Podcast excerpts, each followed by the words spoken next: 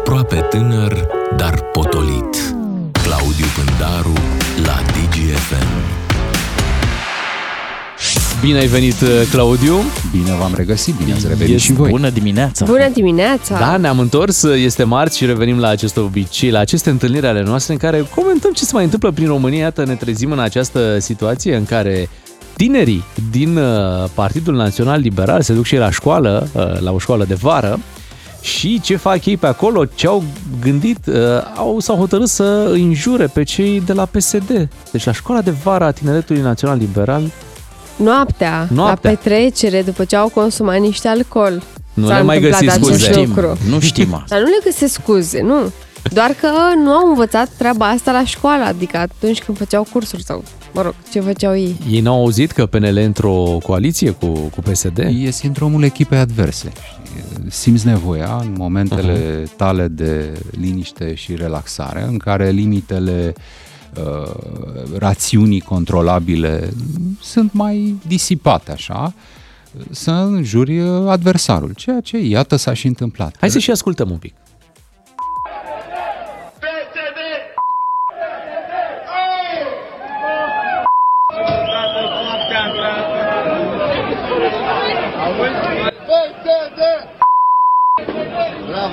Bravo! PSD, PSD, PSD, PSD. De la Brăila, să știe! Pare că aveau și un uh, lider de galerie acolo. Da, nu, e cineva care scoate niște triluri. uh, Da, era mă rog. ceva peste festivalul Enescu, nu? Adică Puțin, să- puțin peste. Mamă, mamă, ce... Cred că în altă locație și cu Da, totul alt da, public, da. da. Uite, cei de la PSD nu și-au permis niciodată să, să facă așa la adresa PNL. Din ceea ce știm noi. Din ceea ce știm, da. Acum, nu cred că își imaginează cineva că în realitate această coaliție da, e o căsnicie fericită în care cei doi s-au luat pentru că se iubesc, se admiră, se respectă și vor să-și petreacă mult timp de aici încolo împreună. E mai degrabă un mariaj aranjat. Știm și cine l-a aranjat și motivele pentru care cele două partide stau împreună nu au nicio legătură cu valorile. Mă rog, aici unii ar spune că în cazul ambeilor parteneri unele dintre valorile în care cred sunt discutabile, dar nu e bine niciodată să generalizezi, trebuie să judeci fiecare individ, nu un întreg partid, așa este corect și așa trebuie făcut. Revenind însă, cele două partide nu stau la guvernare pentru că se iubesc. Uh-huh. Stau la guvernare pentru că au fiecare interesul de a uh, avea puterea și de a avea o putere stabilă și de a sta la guvernare cu cineva cu care se înțelege, care împărtășește măcar niște uh, credințe. Credințele și valorile în multe zone din politica românească nu sunt cele mai albe curate. Partidele acestea două vor sta la guvernare până în momentul în care fiecare dintre ele, trăgându-și linie la socoteală, îi va ieși că e mai bine să facă asta. Nu cred că interesul țării clamat uh, cu bătăi de pumn în piept e primordial aici, ci interesul personal, iarăși, nu al partidului în sine, ci al unora dintre oamenii care compun aceste formațiuni politice. La mare, niște liberali mai tineri, mă rog, Copiii, cum ar veni, deci căsnicia, da, e, E cu la cei mari, probleme, da, la cei mari și acolo lucrurile- Copiii Aș fi- au dat din casă, într-un fel, adică au spus... Văzând imaginile, aș spune că mulți dintre copii nu mai erau chiar la în preadolescență, nici măcar în adolescență. Plus că poate și sunt erau copii destul de vitregi. maturi. De acolo, nu știi exact. Și în orice căsnicie se mai spun și lucruri uh, urâte câteodată, Da, știi? și ei au auzit în casă La lucrurile părinți, astea. da, Da. da au auzit După cuvintele atâția astea. ani în La care... seniori, da. Da, și atunci au simțit nevoia să, să spună ceva ce acum nu se mai spune, știi?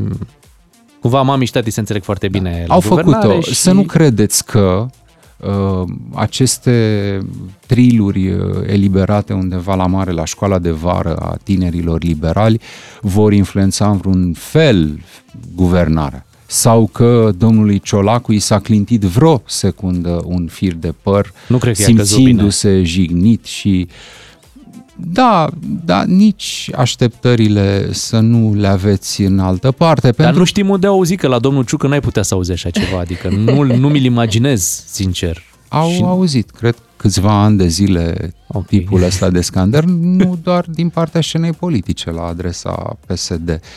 Acum, uh, au existat niște reacții, da, șefa tineretului liberal s-a dezis și a condamnat, au mai fost câțiva Ia liberali să-l auzim care pe Rareș ferm Bogdan, au ia să-l auzim. condamnat. E o căsătorie din interes în favoarea României. Probabil- Nu iubim PSD, nu ne iubește PSD. În afară de lapte și miere, într-o relație de 15 ani, sunt și momente în care nu suntem neapărat de acord cu anumite viziuni. Dar asta nu înseamnă că ajungem la divorț. Ce din interes a spus Rareș Bogdan? Păi, na, mai direct de atât. Nu și se domnul poate, Rareș așa e. Bogdan a descris foarte bine situația de data asta. Problema este că, uite, nu, nu se înțeleg uh, pe tema economisirii energiei, un subiect uh, foarte prezent zilele acestea. Pe de o parte, uh, domnul Ciucă zice să reducem risipa și îți Ai propun trecut să-l la ascultăm. părinți, ai trecut da, la părinți. trecem la părinți acum. Ok. Ia să-l auzim pe domnul Ciucă. Facem apel la populație să reducem risipa și, desigur, să fie bonificați cei care consumă mai puțin, în mod deosebit în orele de vârf, dar nu am luat încă o decizie pentru că așteptăm să avem un ansamblu coerent la nivelul întregii Uniuni. Și apropo de coerență, vine domnul Ciolacu imediat și spune Sunt niște lideri de dreapta și din România, dar și din Europa, care au început să vorbească despre raționalizare, despre cum să stingem becuri. Datoria noastră este cu totul și cu totul alta. A nu vă schimba modul de viață. Părinții noștri au muncit și au murit ca astăzi România să aibă cât de cât o independență energetică. Nu trebuie să venim noi acum și să distrugem ce au construit ei Mie îmi pare aici că domnul Ciolacu are într-un fel dreptate, că ăsta a fost sloganul și motoul după care s-au ghitat politicienii. Ei nu ne-au schimbat modul de viață foarte mult timp. Vreo 30 de ani am stat cu aceleași trenuri, aceleași drumuri, aceleași spitale, deci ei nu ne-au schimbat modul de viață, bă, mult. Și într-un fel de vezi, uite, el e constant. Da, e drept că seriozitatea asta cu care rostește domnul Ciolacu fraze precum părinții noștri au muncit ca noi să avem independență energetică, încins, foarte încins, chiar crescând uh, tonul. Dacă te dai 2-3 pași înapoi, n-au au cum să nu te amuze. Are așa un iz de retorică uh, din uh, nuvelele lui Caragiale.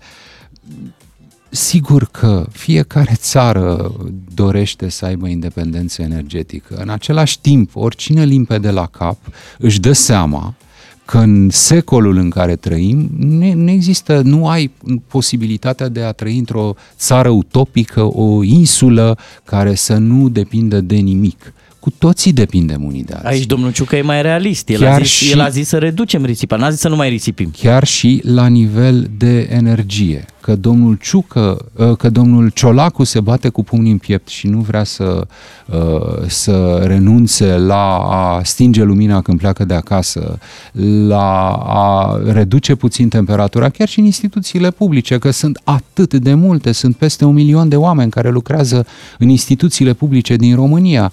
Imaginați-vă că un grad jumătate, două poate, iarna, reduse în aceste instituții publice, ar strânge, iar strânge domnului Ciolacu la buget niște bani. Da, desigur, e greu să vii tu și să spui, domne, trecem printr-o situație dificilă care impune o măsură, între altele, chiar și sănătoasă. Cumva suntem prea aproape de momentul 1989 și chiar și după 30 de ani le e frică politicienilor să readucă în discuție puțină economie, un bec stins. Sau suntem mai aproape de campania electorală și le e frică? Uh, a- amândouă sunt valabile, ambele afirmații. Sigur că le este frică, dar, vedeți, e o socoteală pe care și-o fac ei raportându-se la ceea ce cred ei că e în mintea populației. În toamna asta, populația, indiferent ce va spune domnul Ciucă, Ciolacu, domnul Rareș Bogdan, cu nu vrem să ajungem să mâncăm făină de gândaci și uh, nu opriți apa când vă spălați pe dinți.